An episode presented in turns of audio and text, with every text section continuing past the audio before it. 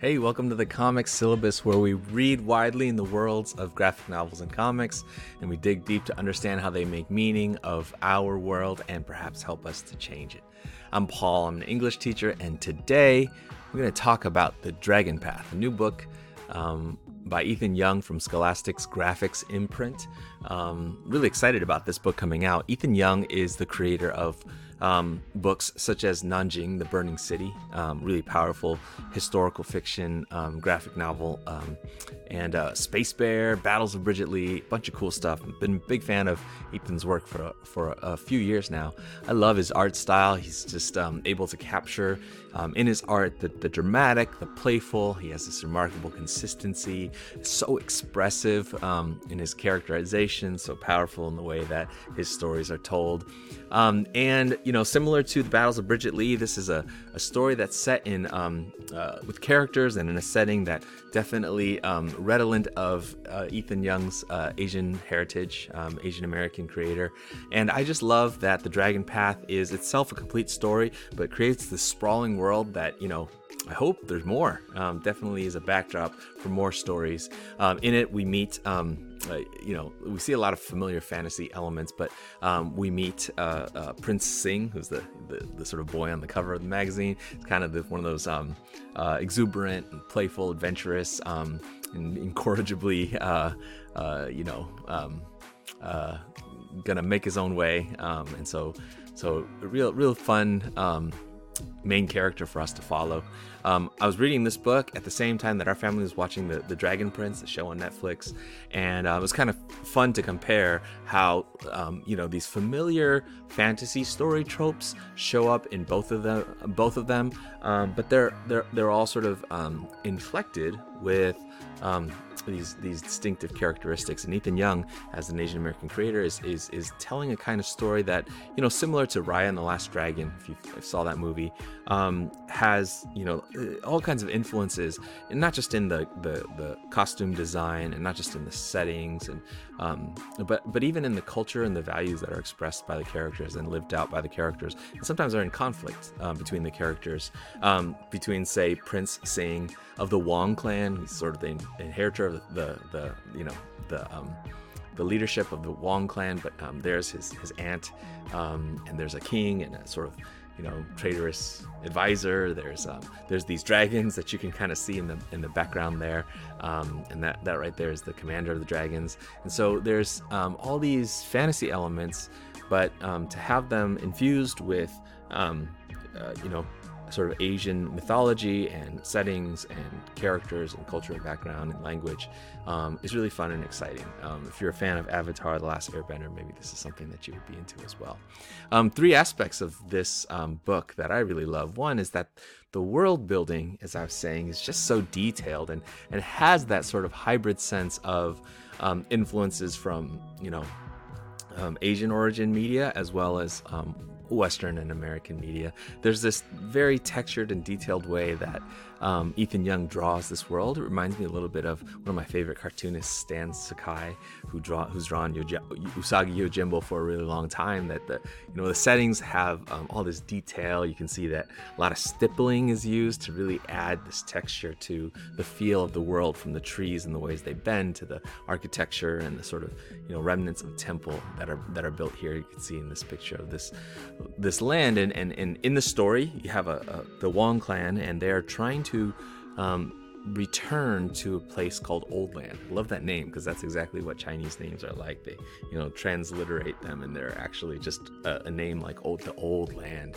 and they have to pass through the Dragon Path of course. And uh, and you know, there's a king who's wearing a tiny crown. There's this guy with a this Elmer Fudd type hat, and and you know, you got characters with these long eyebrows and all this stuff. This distinctiveness of um, Young's characterizations that really fit well in this world.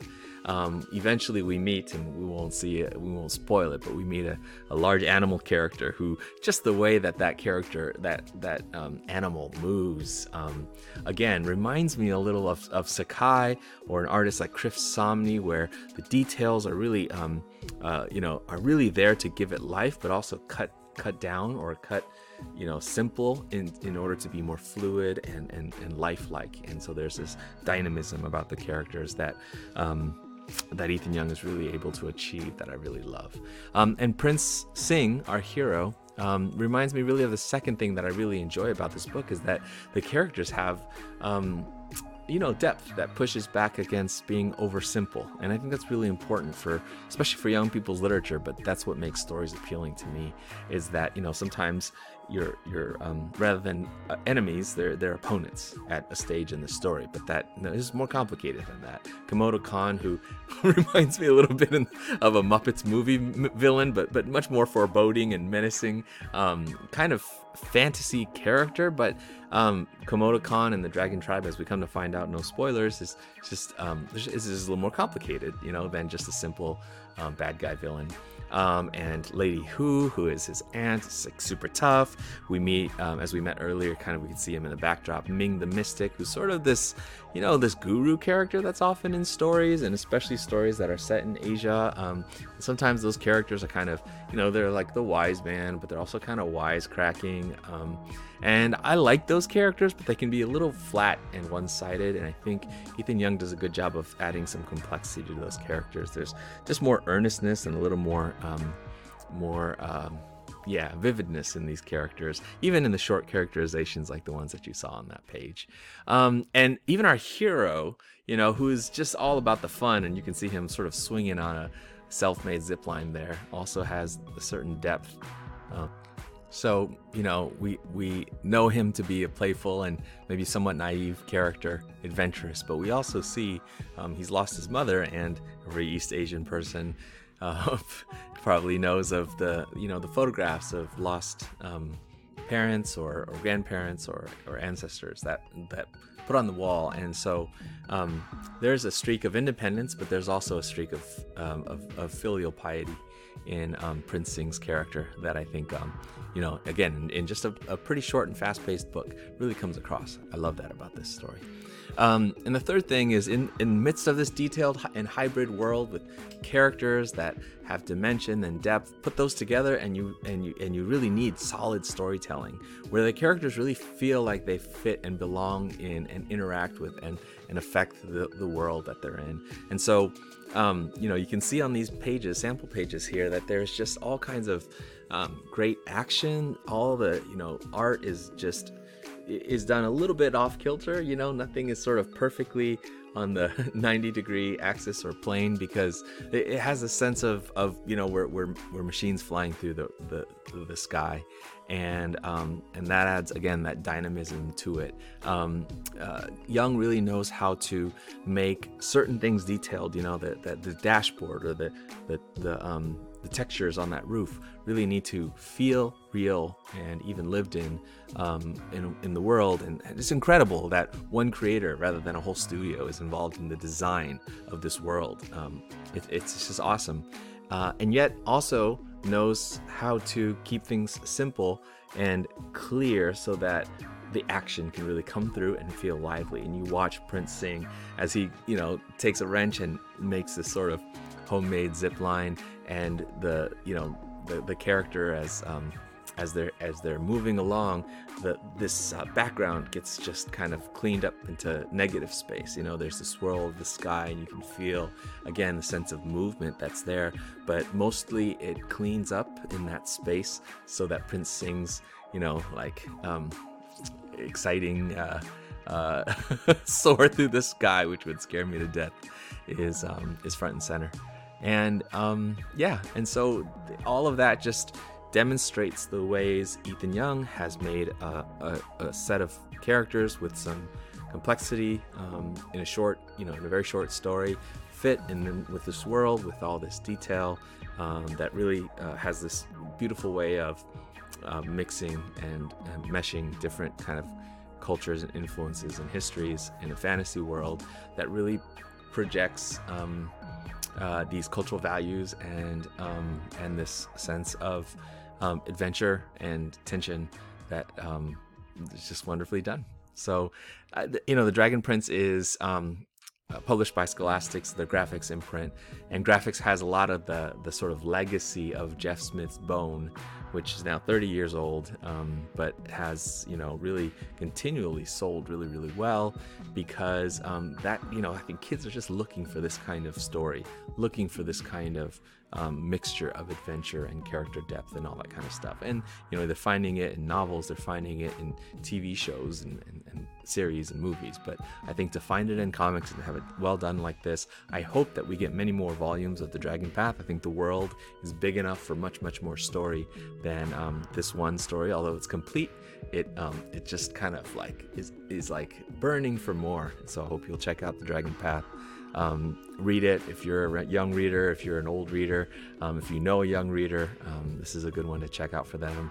Kind of in the vein of, of series like Amulet or The Nameless City or Bone. Um, and uh, and uh, yeah, re- th- this is a recommend, uh, positive review for Dragon Path. So um, enjoy that, um, and uh, we'll see you in the next part of Comic Syllabus. Hey, here at the Comic Syllabus, um, on multiversitycomics.com. Every week, uh, we're going to introduce a new segment that I'm calling Polybagged. Um, we're going to look at new comics that are showing up in shops this time for the week of May 26, 2021. Wednesdays is new comic book day at comic book shops. And if you are a regular comic book shop denizen, then you know what I'm talking about in that the, the, the culture, the, um, the the community that forms around these new released works of you know uh, floppy paper storytelling um, that is just such an exciting spot to watch culture emerge. Um, and uh, and if you're not necessarily a new comics reader, you're just interested in thinking thematically or thinking um, uh, about comics writ large? Are you thinking about the way that these forms of entertainment and art um, speak to our society today? I hope the polybag is an opportunity for you to just kind of uh, get a, a, certain finger on the pulse of things that are happening in the comics community, um, in the field, in works, and um, I hope to provide some of that um, from my perspective here in Polybag. So this week I want to talk about Black Panther 25, um, along with a bunch of other titles, and then I'll talk about some honorable mentions. Um, Black Panther 25 is really exciting. Uh, it is the culmination, it's the final issue of five years of Ta-Nehisi Coates' writing the Black Panther series for Marvel um, the main Black Panther series. And Coates has been, um, I would say, uh, maybe in the last decade, our most um, trenchant and cogent social critic, um, per- lending kind of a perspective um, from uh, from from historical insight um, and from you know that sort of prophetic eye on um, on black the Black American experience um, that really calls all of us to um, a higher moral conscience, a higher moral ground, and accountability. Um, and Coates, when I when I found out five years ago that um, knowing already that he was a comic book nerd and and, and huge fan, uh, was bringing lending his intellect to um, com, you know writing Black Panther, and Black Panther really being the first place where he was really flexing some some fiction muscles. I mean, if you read Between the World and Me, you knew um, man could write, but to to to think about it in terms of galaxy building um, was just really exciting. Um, since then, he's published The Water Dancer and a bunch of other other uh, forms of literary art. But I, I think um, Coates' run on the Black Panther has been tremendous. Um, you can see certain fits and starts as a comic writer, although I still think um, from the beginning he had a vision and a purposefulness, um, taking that kind of epic, grand scale storytelling that comics can do so uniquely. Um, you know, the sort of stuff of Lee and Kirby or the stuff of Jonathan Hickman, and really infusing um, his his um, his questions about the tensions and contradictions of power and and polity into the story of T'Challa, King of Wakanda. Um, and so it says issue 25. It is the end of the, the, the Coates run, but he's actually written 50 issues because there was a first 25 of Black Panther, and then as they do with comics, they sort of reset it or rebooted it at a certain point. And in this tw- latter 25, as you can see kind of in the in the in the heading of the the, ty- the um, cover page there um, it's been this long running story about the intergalactic um, empire of wakanda and um, uh, uh, this issue is uh, drawn by Daniel Acuna, um, and the cover art is uh, by by Brian Stelfreeze, as well as there are several pages of uh, Stelfreeze art kind of near the end. I won't sort of spoil what it what it is or what it's for, but um, Stelfreeze is the original artist when Coates began um, his Black Panther run and and brought his I, sort of iconic artistic stylings to um, to the to match with what Coates was doing in the story. So just really excited to see Brian Stelfreeze back on the book. Daniel Acuna also has been doing an amazing job as an artist. Um, it is a sight to behold, and as you see these sample pages, you can really see that um, this is, uh, of course, these were originally preview pages. Um, uh, from uh, at multiversitycomics.com, but you can see that it is an action-packed climax of this long running uh, a story. And, um, you know, out of all the things that Coates has been writing, including Black Panther, including Captain America, I've liked a lot of it. Um, but um, it's this intergalactic empire of Wakanda now culminating in this double sized issue that has really, I think, been the most dramatic and captivating for me.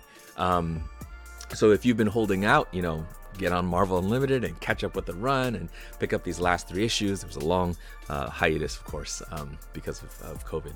Um, but I think that um, this Intergalactic Empire of Wakanda series really started off with this intriguing premise.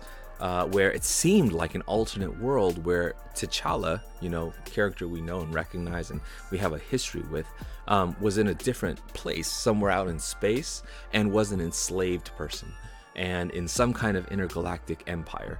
And the story um, started really compelling because it just flipped a lot of things about power. And it turned out, as it, uh, in this a little bit of a spoiler for the run, but what had happened was that the, you know, uh, Wakandan contingent out in space had taken the heart of Wakandan, you know, of the Wakandan kingdom, and and and turned it and twisted it and perverted it in a sense into um, an acquisitive empire. So out in space, the intergalactic empire of Wakanda was, um, you know, was really all about sort of conquering and and um, and you know, uh, it's sort of a corrupted ethic of Wakanda. And so um, there's this renewal, of course, movement that comes um, from from under and from within. And T'Challa and, and, and Nakia, all these familiar characters that we see, but sort of reconfigured in a different way, they lead a rebellion. And it was just an absolutely thrilling storyline. As it progressed into the teens, sometimes I lost a little bit of track of where the story was going, but um, eventually what we see is that actually um, uh, not only is is uh, Coates, not only are Coates and the, and the creative team really tackling these issues of um, colonialism and you know sort of a galactic level warfare, but also questions of spirituality and of of, of power, of the source of um, of, of people's strength and identity. And um, ultimately, the, the enemy is, as you can see kind of on this first page, it's a little bit of a spoiler just to see that enemy, um, is the, the one who is sort of at the head of the intergalactic um, Wakandan Empire, is none other than um, N'Jadaka or Kill, Eric Killmonger, um, with a, a, little bit of uh, souped up. We'll see. Well, you can you can check that out. And um, in this battle are really a, the assembled uh, black heroes of the Marvel Universe. And um, in this really pitched and climactic um, scene, it, it, kind of it's kind of Avengers Endgame feeling, um, in almost wordless for you know a long chunk of the beginning of this book, but just a huge battle scene, confrontation. You see Monica Rambeau and Misty Knight and War Machine, and it just gets your blood pumping to kind of be in that action. Uh, again, amazingly ecu- executed by Daniel Acuna. Um, so come for that, but stay for the really um, philosophically rich contemplation of the contradictions of power that this book, you know, has always had and really still ends with. Um, as T'Challa with, um, you know, Storm by his side. Um, that's a bit of a spoiler too, but Storm has um, been this um, voice of dialogue and, and, and, and, companionship for T'Challa as he wrestles with these questions. Um, it's just been epic. Writes you know, uh, Coates writes with this epic grandeur that is kind of his want as he as a writer. And it's just so at home in comics. I mean it's the way his prose always is and we were you know eight years in power and so on but just lives so well in comics the, the way that he writes. And um yeah and and so i think um you know during the pandemic break for this book. Um, I sorely missed it. It was one of the things I looked forward to the most every month. Of course, during that time, um, we lost Chadwick Boseman, um, and and really in this culmination, I think um, it's asking these questions that um, uh, very much like have made Black Panther um, such a uh, important cultural force you know, is it possible to make uh, reparations for the um, for the wounds of empire? Um, is you know is repatriation or honor um, are those live possibilities? Um, and um, you know, after this great battle comes to a head, after we kind of um, deal with the Wakandan old gods and all this all this kind of stuff, I think that it's just all come together so masterfully that there have been critics of of Ta-Nehisi Coates' run of, of his comic writing, and I wish that those people would have been more patient to see how it all unfolded um, because I think it just, um, you know, uh, completes the circle just really amazingly. So um, we have now volumes of um, Ta-Nehisi Coates' Black Panther run to, to point to. I think to me it will be um, a, a, high watermark in comics storytelling um, and in, with cultural significance. Um, so Black Panther 25, I got um, a couple of copies with some of the variant covers. You know, this one is the um, Natasha Bustos cover and the Patrick Gleason. Uh, I'm not usually a variant cover person, but I, it's really hard to resist um, with this phenomenal book. Uh, 40 pages or so. Um, check it out. Um, next, I want to talk about Shadecraft number three. Shadecraft is a newish image series, and I jumped onto it because Joe Henderson and Lee Garbett, the, the writer and artist, um, had previously done a series called Skyward.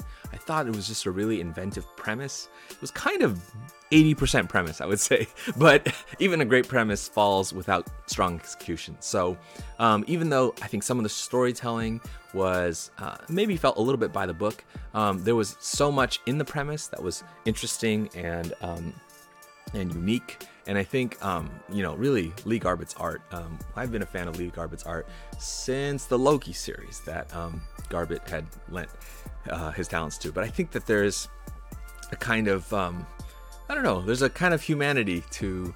To, to, to, to that artistic style that fills this that that goes really far in making these uh, the premise of Skyward and and, uh, and now Shadecraft um, something that I can dig. I'm not usually a fan of horror, and I wouldn't classify this book as the kind of scary horror that you know you want to shield young readers from or or people scaredy cats like me but i think shadecraft um, is telling a pretty interesting story and in just three issues we've gotten pretty far in the premise um, the idea is that zadie um, who is an asian american main character um, her brother um, has been in a coma and meanwhile, she's starting to notice that shadows seem to come alive. And in fact, they sort of you know, come to uh, haunt and even to attack her and things around her, and finds out that she is, oh, over these issues, a minor spoiler, that she is um, empowered in a certain way to talk to, control, and have influence on these sort of like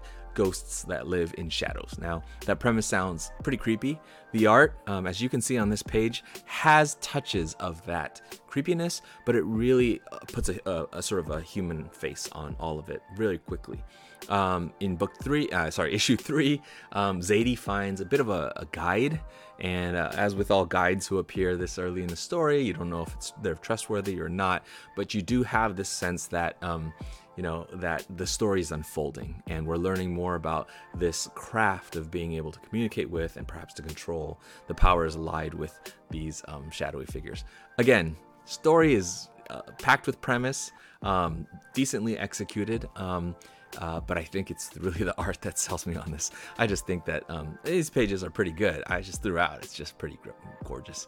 So um, I'm, I'm following Shadecraft and I'm enjoying it. Um, I think you should definitely check it out. Um, uh, another new release out this this month is um, Blue Flame number one from Vault Comics. Um, Vault uh, has um, been putting out a bunch of series, and they I think they they look really good.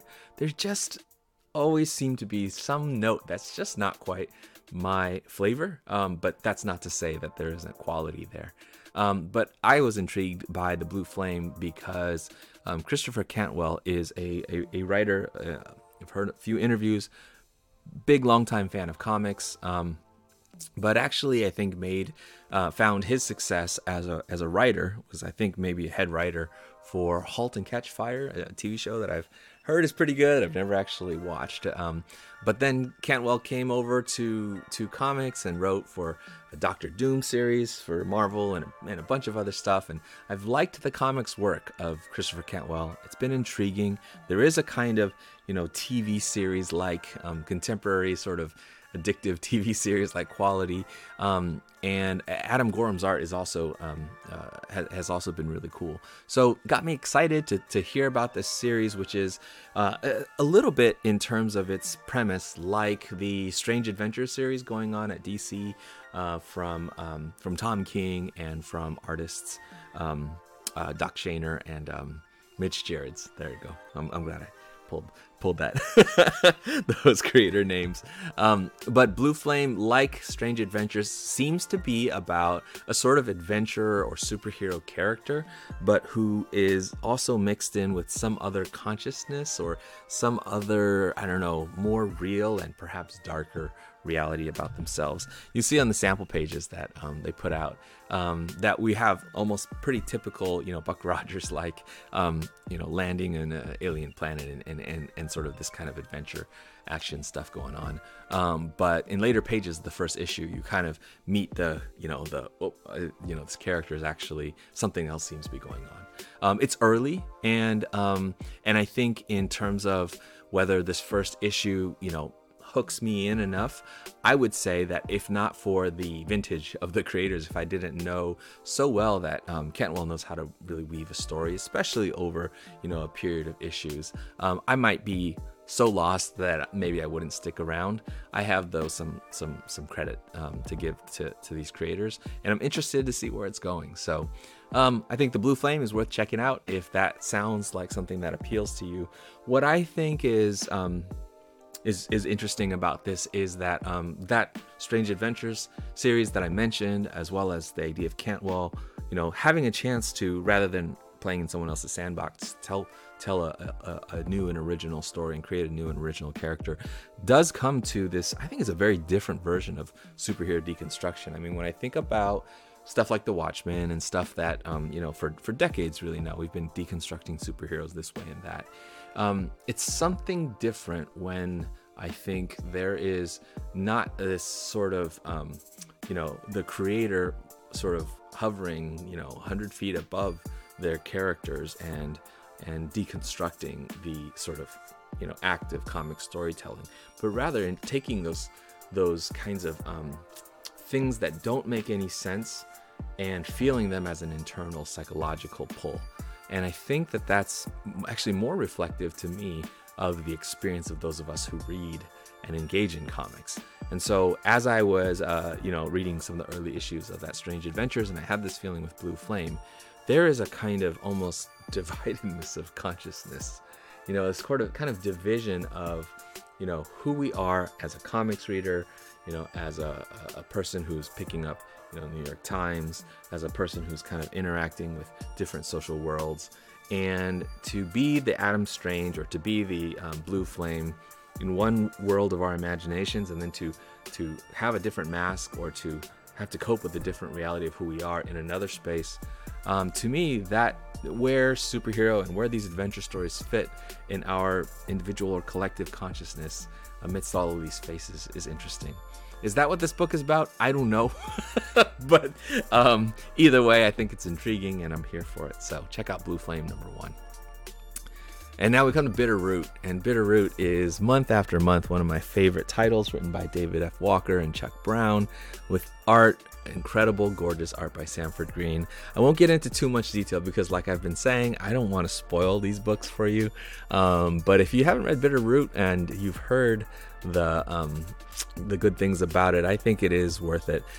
To me, it's a series that um, I, you know, sometimes people will say it reads better in trade, by which they mean, you know, in individual issues, it's hard to follow month to month, but when you read it sort of as a whole, um, you know, you get it's easier easier to kind of stick with the story.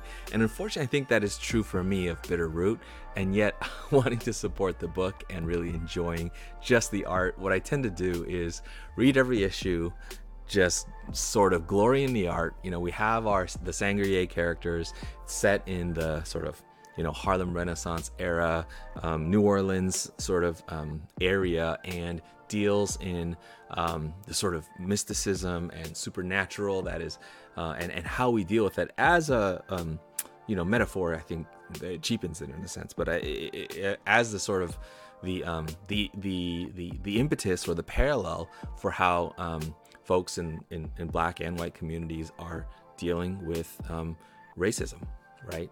And and racial hierarchies and systems of racial oppression and responses to being oppressed, responses to um, you know egregious acts of of racial terror. And so there's um, just you know the characters are are are fun and um, and uh, and and multi-dimensional.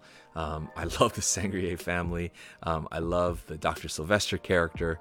Um, if you have been reading the series, you know who I'm talking about. And if you don't, let me just try to entice you with the the idea that there are monsters. There is. Um, and there's a whole lot of the monstrous and and what really is monstrous questions of you know what and who really is uh, monstrous in our world um, as opposed to things that are just you know outwardly monsters. Um, there's real wrestling with you know purgatory worlds and, and and kind of demonic things, but but that again come come to these questions of our hearts. How do we hold on? Um, and then the essays at the back of every issue of Bitter Root, featuring you know scholars and, and journalists and creatives that are some people I admire the most in the world, talking about um, some of the milieu of this this book where it comes out of, as well as you know ideas about Afrofuturism and all kinds of cool things. So um, for the essays alone, Bitter Root would be worth it. Um, for the comic, it's an incredible story, and um, and 13 is a dramatic pivot point. This is in the third arc, and I think it's three maybe out of five parts of this third arc. Um, I, I I I hope I'm not sure. I should probably look it up.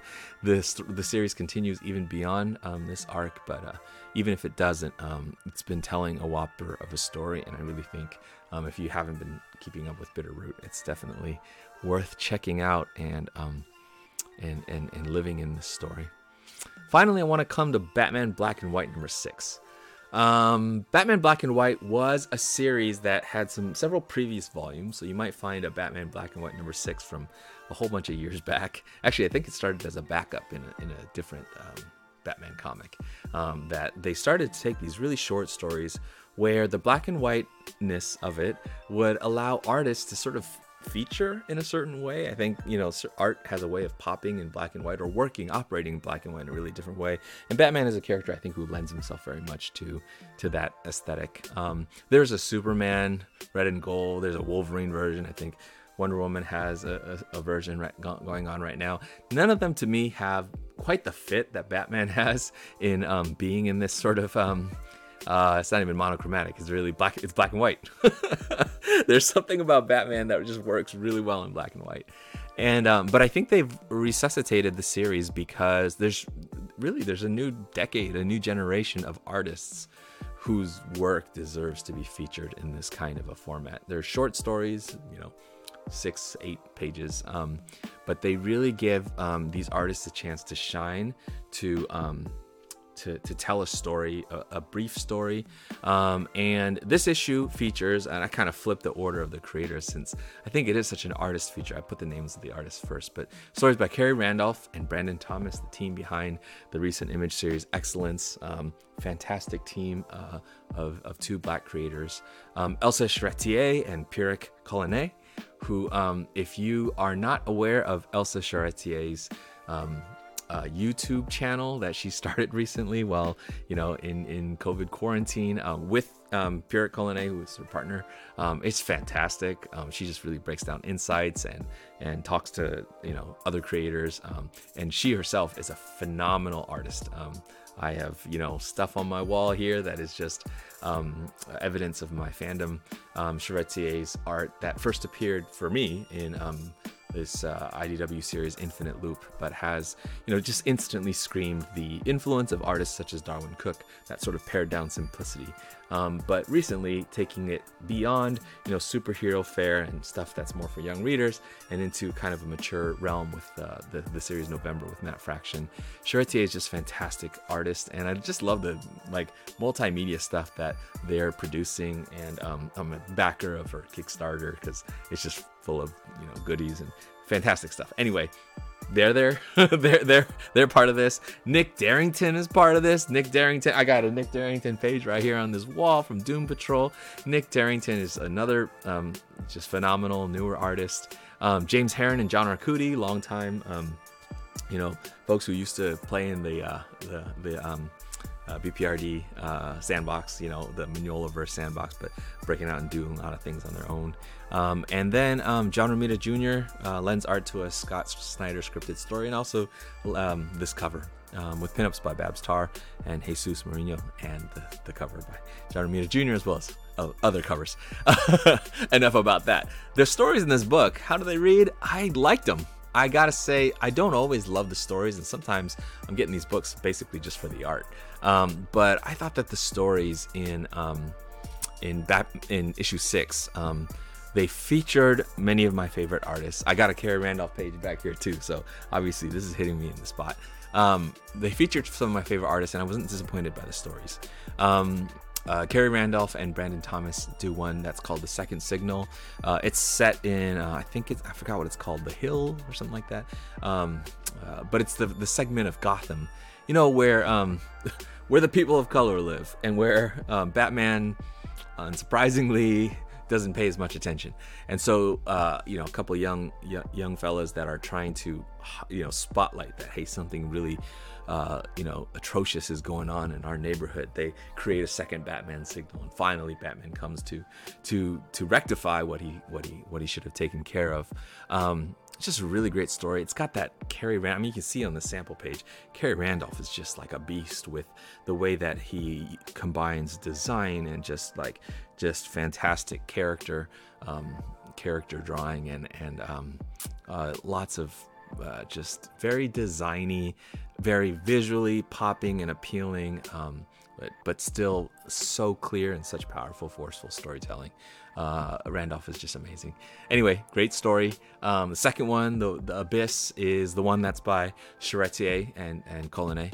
I think that this, uh, you can see actually, this is another sample page that they they throw out there. But um, you can see that this has all of those hallmarks of of Charretier's kind of characteristic noirish, simple, heavy blacks. Um, and it's it's one of these stories you've seen them before, where uh, you know a, a, Batman intervention is discussed from the point of view of different witnesses, and they see it all very very differently, describe it very differently.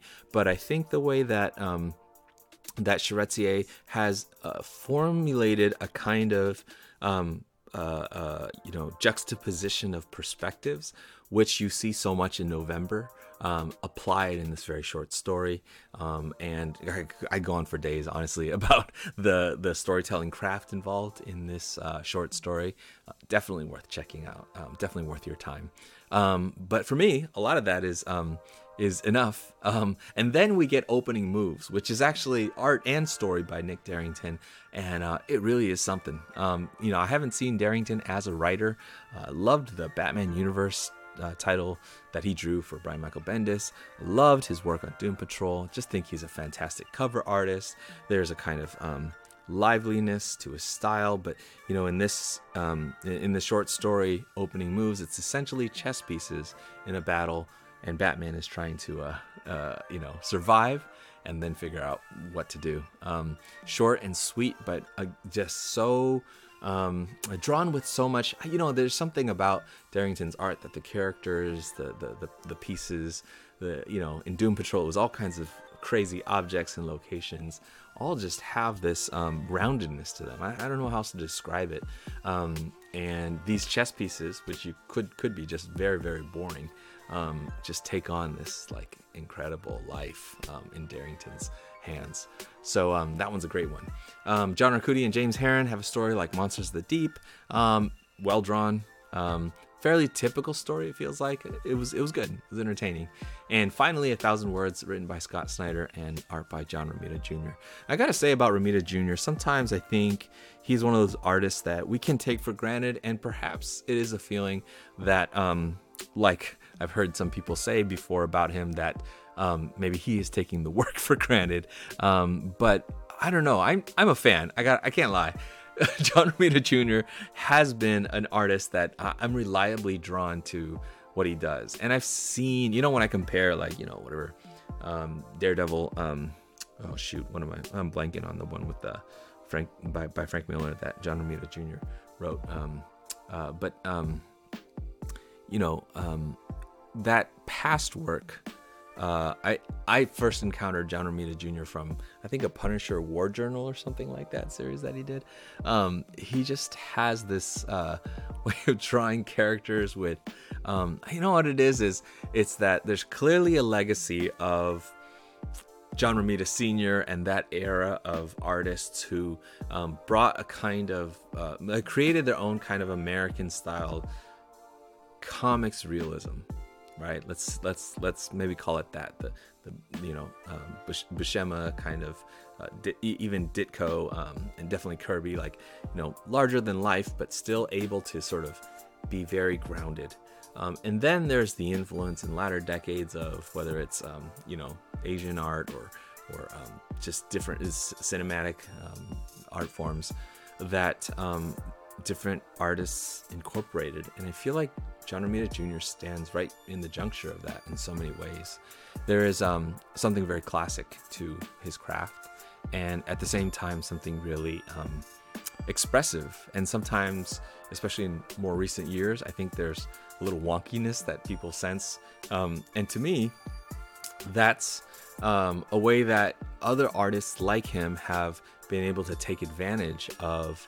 Um, you know, I think of uh, I just an increasingly high standard of expectation and consistency, while Romita Jr. keeps um, falling back on these very classical ways of, of approaching the work that um, are still experimental, that are still um, innovative, um, but that um, you know he's not he's not changing, he's not retooling completely.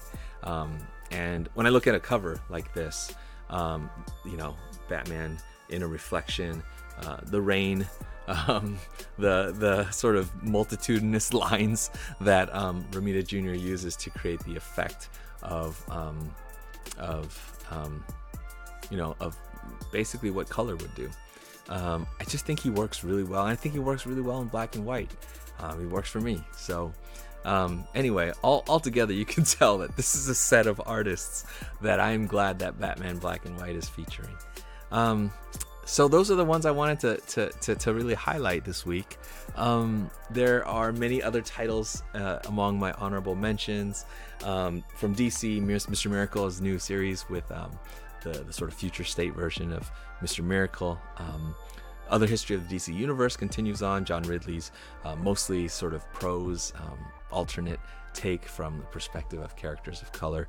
Um, Batman Superman 18, Gene Luen Yang and Ivan Reis continuing their new run. That has been really exciting. Detective Comics 1036. I've enjoyed Dan Mora's art on Jillian, uh, I'm sorry, excuse me, Mariko Tamaki's um, uh, uh, really kind of um, elaborate stories. Um, Robin number two um, has been just really cool as well. Williamson and, and um, Melnikov, and uh, Strange Adventures 10, as I mentioned earlier before. And I never thought I'd be following a Harley Quinn book, but um, Harley Quinn number three, I also picked that up because Riley Rossmo is Riley Rossmo. Um, Helm Greycastle number two is a series from Image that um, I, I'm really big fan of Henry Barajas's work, and, and really interested in seeing what what um, those creators are doing in that title. Made in Korea number one, a really new, uh, a brand new series from Image that um, has just a, a, very intriguing premise about uh, robot children. Um, uh, and uh, Ascender 15, speaking of robot children, is as that series marches toward. I believe they've announced 18 is the end of the end of the end of this very large story that started with Descender and um, has gone on to Ascender, and it's all kind of coming together. Um, and then last from Image, but not least, um, uh, Greg Rucka and Fernandez's um, Old Guard Tales Through Time. Uh, number two, and I think this is more of an anthology kind of story with different creators lending to uh, the world um, that the Netflix show, or ra- rather Netflix movie, has really kind of brought to life. From Marvel, I'm continuing to love and to follow Kelly Thompson's Black Widow with Elena Casagrande. What a, a, a heart wrenching um, and and really beautifully drawn series. Beta Ray Bill by um, uh, number three by Daniel Warren Johnson continues to be, um, uh, you know, space opera and epic and huge. X Men 20 is marking towards, you know, we're coming to the end of Jonathan Hickman um, writing the main X Men book, although, of course, the Hickman um, uh, uh, fingerprints on this new Krakoa, Krakoa moment um, are going to go elsewhere. It's grand mystery, but Gerry Duggan is going to write um, a, a, kind of restart from issue number one of X Men. So um, I think big things are happening with X Men. I, I, have to catch up with the last couple issues. Same with New Mutants number 18. Um, uh, and, um, you know, this next, this. Chariot number three from AWA is uh, something I did not expect to be enjoying. I gotta admit, I, I like the people starting AWA, but I, I wasn't really um, uh, hooked into any of the titles. But I really like Bryan Edward Hill, and when I checked out Chariot Three, which is essentially kind of a Knight Rider story, it's a it's a car who comes to life and sort of you know seizes this um, end of the line kind of uh, you know uh, former tough guy or something like that. Um, you know, it's full of violence and cars, a lot of cars, that's car stuff. Uh, and I'm not, I'm not, I'm not a Fast and Furious kind of guy. Um, but um, the art by um, the artist's name is Priscilla Petraites, I think, is a Brazilian artist. Um, is really great. It's very good. Um, so I'm kind of been there for those creators. Not necessarily my type of story, but um, it's just kind of seems like uh, adult action movie fun. Um, and last of all, um, the Teenage Mutant Ninja Turtles Last Ronin number three is sort of a, you know, Dark Knight Returns ish um, take on uh, the Ninja Turtles characters, or really one character, one of them, um, and uh, it's just kind of fun, fascinating, and that's uh, stuff that I've been reading. So those are the things that are kind of on my shelf. What am I missing? What do you think about some of these titles? Um, what's been catching your eye, and what are your thoughts about how they uh, speak to the state of what our comics are talking about? Um, interested in your comments and feedback. And thank you so much for hanging out with the comic syllabus this week. All right, it's good to be back and uh, hope to connect with you. Take care.